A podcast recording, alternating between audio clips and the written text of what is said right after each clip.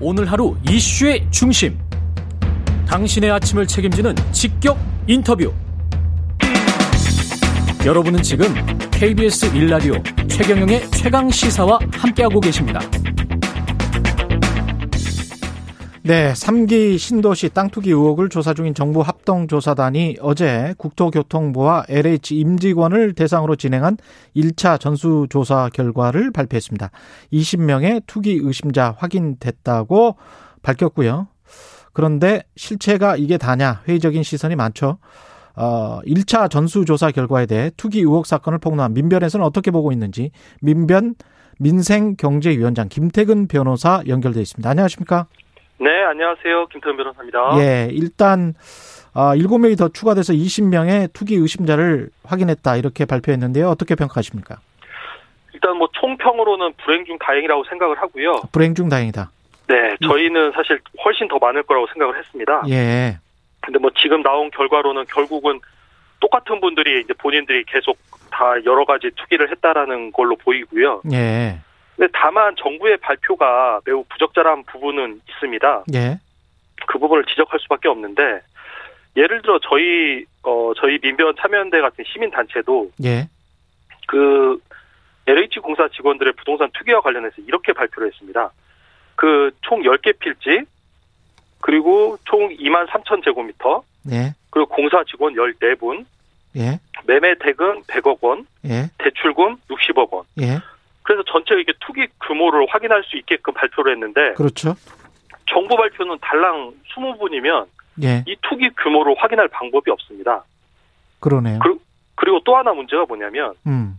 어 지금 어제 이제 TBS하고 YTN 라디오 인터뷰를 하면서 저희가 추가로 확인했던 부분인데 예.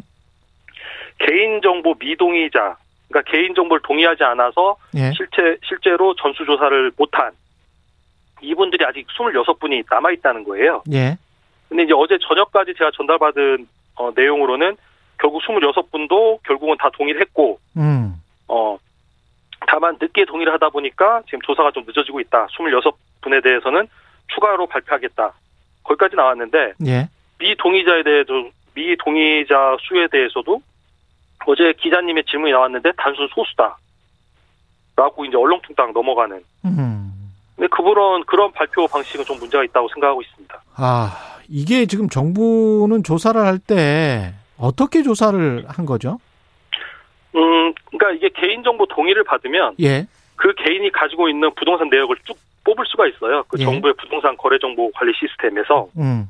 음, 그렇게 한 거기 때문에 지금 모두 개인정보 동의를 받은 이상 전수조사 의 결과는 매우 어, 정확하고 신뢰도가 높다라고 판단이 되고요. 차명은 안 되잖아요. 어, 차명은 안 되죠. 차명은 음, 일단은 개인 간 자금 거래 관계를 좀 확인해 볼 필요가 있고 뭐 특히- 친척이다, 부인이다 네. 이런 경우는 확인이 됩니까? 안 되죠. 안 되죠. 그 부분은 또 그 친인척 가족들의 또 개인정보 동의서를 각각 받아야 돼요. 그래야 근데 이제 되죠. 이와 관련해서 이게 저희가 법 때문에 주장하는 게- 그런 겁니까? 네? 법 때문에 그런 겁니까? 개인정보 보호법 그렇죠. 때문에. 그렇죠. 예. 개인정보 보호법 때문에 개인 개개인의 모두 정보 동의를 받아야 합니다. 아. 근데 이와 관련해서 예. 저희가 한 가지 중요한 말씀을 드릴 수- 드리고 싶은 게 뭐냐면 예. 차명 투기가 문제가 된다면 예. 이걸 차명 투기에 대한 뒷북 조사나 뒷북 수사를 하지 말고 예. 아예 차명 투기를 못하게끔 막을 수가 있습니다. 어떻게요? 현행 부동산 실명법상 원칙적으로 부동산은 실명 등기를 하게 돼 있어요. 그렇죠? 본인의 실명 등기를 하게 돼 있는데 예. 현행 부동산 실명법에 대해서 대법원에서 어떻게 판단을 하고 있냐면 음. 본인 실명 등기를 하지 않고 차명으로 등기를 했다 하더라도 나중에 이 토지에 대해서 반환 청구를 할 수 있게 돼 있습니다. 어. 예. 근데 이걸 아예 법적으로 부동산 실명법상 차명 등기를 할 경우에 차명 거래자에 대해서는 반환 청구를 못 하게끔 아예 법을 바꾸면 돼요. 예. 음. 그러니까 그렇게 법을 바꾸면 되는데 왜 그 법을 바꾸지 않고 차명 투기에 대해서 이렇게 뒷북 조사 뒷북 수사를 하는지 저희는 그게 의문입니다. 예. 그거는 법을 바꾸면 되고. 근데 이번 조사 같은 경우는 그 어떤 아까 말씀하신 개인정보 보호법의 한계가 있다고 하더라도 할 수 있는 방법들이 다른 게 있었을 것 같은데 왜 못했냐 하는 그런 아쉬움을 말씀을 해주셨고요. 그죠? 네, 그, 그 부분은 예, 지금 1차는 이제 국민들께서 좀 이, 이해를 하실 필요가 예, 진상 규명을 위해서는 1차의 이런 실태 조사, 이건 지금 행정적인 조사입니다. 예. 그리고 이제 차명 거래 이 부분은 사실상 이제 강제 수사 영역으로 넘어가요. 예. 물론 이제 그 가족들이 개인정보 동의를 해주면 실태 조사, 행정 조사로 가능하지만 제가 봤을 때는 이제 가족들까지 개인정보 동의를 받으려고 하면 가족들은 이제 당연히 반발할 거거든요. 예. 그에 대해서는 이제 강제 수사 단계로 넘어가고 음. 그리고 이런 전반적인 좀 업무 체계가 제대로 됐는지와 관련해서는 감사원 감사 단계로 넘어가는 세 단계 그런 가- 그 조사, 수사, 감사 시스템이 있습니다. 예. 소소님이라는 분이 이런 문자를 주셨는데요. 법무 사무실에 근무하는 사람입니다. 등기부등본 발급하면 차명인 경우 대부분 근저당 설정을 하는 경우가 많습니다. 주민번호로 근저당권자가 LH나 국토부 직원인지 확인 가능하고요. 은행 대출인 경우 채무자가 실제 소유주일 확률이 높고요. 그것도 조사해야 합니다. 그러니까 말씀하신 거는 근저당권을 설정해서 자신의 소유권을 어, 확보하는 그런 차원의 이제 투기 방법을 말씀을 하신 거예요. 이 그렇죠. 법무사 직원은. 네, 네. 예. 근데 이런 것도 같이 조사를 정부가 했는지 모르겠습니다. 거기까지 조사할 시간은 없었어요. 저희도 예. 사실 요번에 1차 발표 때 기대한 거는 정확하게 LH 공사 직원들이 실명 투기를 얼마나 했는지 그거를 예. 확인하고자 했던 거고요. 예. 현재 지금 최대 46명, 현재까지 확인된 거는 음. 20명. 26명은 아직 개인정보 동의서를 늦게 제출해서 아직까지는 확인을 못했다. 현재까지 밝혀진 내용은 거기까지입니다. 그 신도시 쪽의 토지뿐만이 아니고 어떻게 생각하세요? 뭐 재건축 예정 지역들도 있을 것 같고 여러 가지 곳이 있을 것 같은데 국토부 왜냐하면 재건축도 인허가를 해야 되지 않습니까? 네네. 그렇죠. 그러면 국토부가 관련이 돼 있을 수밖에 없는데 네. 그런 도심 지역도 좀 조사나 수사가 필요하지 않을까요? 근데 이제 재건축 재개발 지역은 예. 사실상 이제 민간 투기가 훨씬 활성화된 지역이고요. 예, 공공 공직자가 재건축 재개발 지역에 들어가긴 쉽지가 않습니다. 워낙에 거긴 금액 단위가 큽니다. 예, 그러니까 국민들께서 이해하실 게 지금 마치 공직자 투기가 발생을 했으니까 공직자 음. 투기가 매우 큰 문제처럼 보이는데 사실 민간 투기 영역은 더 큽니다. 훨씬 더 큰 영역이고요. 예, 그래서 이제 그 부분은 좀 별도로 하고 예, 그래서 이제 공직자들이 투기가 들어갈 수 있는 거는 본인들이 투- 직접 개발할 수 있는 이런 이제 신도시인 거죠. 음, 그래서 일단 신도시부터 좀 정리하는 게 중요할 것으로 판단이 되고 예, 어제 보니까 지금 신도시 그 내에 토지 취득한 분만 조사가 됐는데 이제 많은 또 도시 전문가들이 그 부분을 또 말씀하세요. 예, 진짜 고수는 그 신도시 지정된 내부가 아니라 그 인접 지역을 산다. 예, 그렇죠. 그래서 예. 그 지적도 어 일면 타당성이 있어서 인접 임접지에 대해서도 예. 좀 실태 조사가 필요하지 않나라고 판단하고 있습니다. 진정한 고수라고 말씀을 하셨으니까 사실은 신도시가 지정되는 그 지역을 알아야 네, 네, 네. 바로 그 인근에 뭐 한 1km 반경 네, 정도에 네. 아 여기에서는 내가 장사를 할 수 있을 것 같고 건물을 올릴 수 있을 것 같아 네. 뭐 이런 계산이 나오거든요. 그렇죠. 그렇죠. 그런 사람들이 이제 진정한 고수들이라는 건데 네, 네. 그런 사람들은 사실 충분히 있을 가능성이 높, 높은데 이거는 또 어떻게 보면 민간의 투기라고 볼 수 있을까요? 민, 민간 플러스 공공기관 플러스 공무원들이 다 연관된 어떤 투기가 만연해 있는 걸로 보이기는 합니다만. 아, 실제로 한국 사회에 그런 투기가 만연해 있습니다. 예. 근데 이제 저희가 이번 사건에서 그 민간 투기 영역까지 아, 조사할 수 있을지는 일단 저희는 일단 미지수고요. 예. 일단 이번에는 확실히 뿌리 뽑고 뿌리 뽑아야 하는 부분은 음. 공직자가 내부 정보를 이용해서 부동산 투기를 하는 부분. 예. 일단 이 부분에 대해서 이거라도 하나 제대로 뿌리를 뽑았으면 하는 바람이 있습니다. 이 공직자는 LH 같은 경우는 공사 직원이잖아요. 네, 네. 그러니까 공직자의 범위를 확대시키는 거죠. 아니 아니 현행법상 예. 현행 공직자 윤리법하고 부패방지법상 LH 공사 직원은 공기업의 직원은 공직자가 아, 맞습니다. 그렇게 되는 겁니까? 네, 예. 그러면 앞으로 보완해야 될 입법 있지 않습니까? 이거 뭐 네. 수사는 더 가열차게 해야 되는 거는 국민들 모두가 동의하시는 것 같고요. 그죠? 네, 예.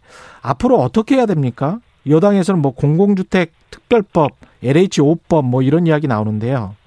음, 지금 이제 궁- 여러 가지 말씀을 드릴 수 있는 게 예. 국민들께서 가장 궁금해하신 게 그거예요. 예. 이분들을 어 예를 들어 업무상 관련성이 없는 직원들에 대한 형사처벌 이 문제가 되는데 그렇죠. 이분들을 소급 처벌할 수 있느냐? 소급 처벌. 예. 예. 그건 일단 헌법상 소급 처벌이 불가능합니다. 아, 헌법상 불가능해요? 네, 헌법상 소급 형벌 금지 원칙이 있기 때문에 그건 예. 아. 불가능하고요. 그러면 이제 두 번째 관심이 음. 그러면은 단순 징계 사유에 해당할 때 이 사람들의 투기 이익을 어떻게 환수할 거냐? 음. 근데 투기 이익 환수는 어, 행정적으로 가능할 것 같아요. 아, 이건 그래서 그- 가능하고. 예. 네, 그래서 이 부분은 국회에서 이제 특별법을 제정을 해야 하는데 음. 결국 이제 국회의 역할이 중요하다라는 말씀을 드리고요. 예. 음, 그리고 어, 또 하나 방식이 행정 처분으로 어, 현행 농지법 위반을 했을 때 실제로 LH 공사 직원들이 허위 영농을 이유로 실제로 농사를 짓지 않으면서 농지를 취득하고 있거든요. 그렇죠. 예. 그거에 대해서는 지방자치단체장 현행 현재는 지금 시흥시장님하고 음. 광명시장님이 예. 그 투기 토지에 대해서 처분 명령이 가능합니다. 아, 처분해라. 팔아라. 네. 다만 아. 근데 또 이 법의 또 한계가 뭐냐면 처분하지 않아도 돼요. 명령을 받은 사람이 그래요? 그러면 아. 공사 직원이 처분 명령을 불이행하면 아. 지방자치단체장이 토지 매매 대금의 20%를 이행 강제금으로 매년 1회 부과할 수 있습니다. 아. 그러면 5년 지나면 그 매매 대금 원금은 회수할 수 있죠. 예. 다만 이랬을 때 문제는 뭐냐면 음. 투기익은 회수하지 못하는 또 그 그러네요. 한계가 있습니다. 예. 네. 그러면 좀 투기 더 시간이 되시면 제가 입법에 대해서 좀 말씀드릴 수 있을까요? 예, 말씀하십시오. 아 그리고 이제 저희가 그럼 앞으로 이 공직자 투기 시스템을 어떻게 바꿀 것이냐와 예. 관련해서 이제 민변하고 참여연대가 가장 어, 핵심적으로 주장하는 어, 요지는 뭐냐면 지금 현행 공직자의 이해충돌 방지 의무 위반에 대해서 공직자 윤리법상 징계로만 돼 있지 형사처벌 규정이 없습니다. 예. 그래서 이에 대해서 공직자의 이해충돌 방지법을 제정을 해서 만약에 이해충돌이 문제가 될 것 같으면 사전 신고를 하고 예. 그리고 이에 대해서 의무 위반이 있으면 강력한 징계 및 형사처벌을 도입하고 음. 그리고 형사처벌 정도와 관련해서는 현행 자본시장법상 주식 증시 상장 기업의 내부자 임직원이 내부의 미공개 중요 정보를 이용을 하면 징역 1년 이상 그리고 위반 행위로 얻은 투기이익의 3배 이상 또는 5배 이하의 벌금으로 투기이익을 회수를 해요. 예. 근데 현행 공직자의 부동산 투기에 대해서는 이런 법이 없는 거죠. 음. 그래서 공직자의 부동산 투기 행위에 대해서도 자본시장법상 내부자 거래 행위에 준해서 엄벌하는 보안 입법이 필요하고요. 예. 어 그리고 지금 계속 문제가 되는 게 농민분들이 엊그젠가 LH 공사 앞에서 시위를 했는데 허위 영농을 이유로 계속 이제 농지 투기가 계속 만연해 있는 거예요. 그렇죠.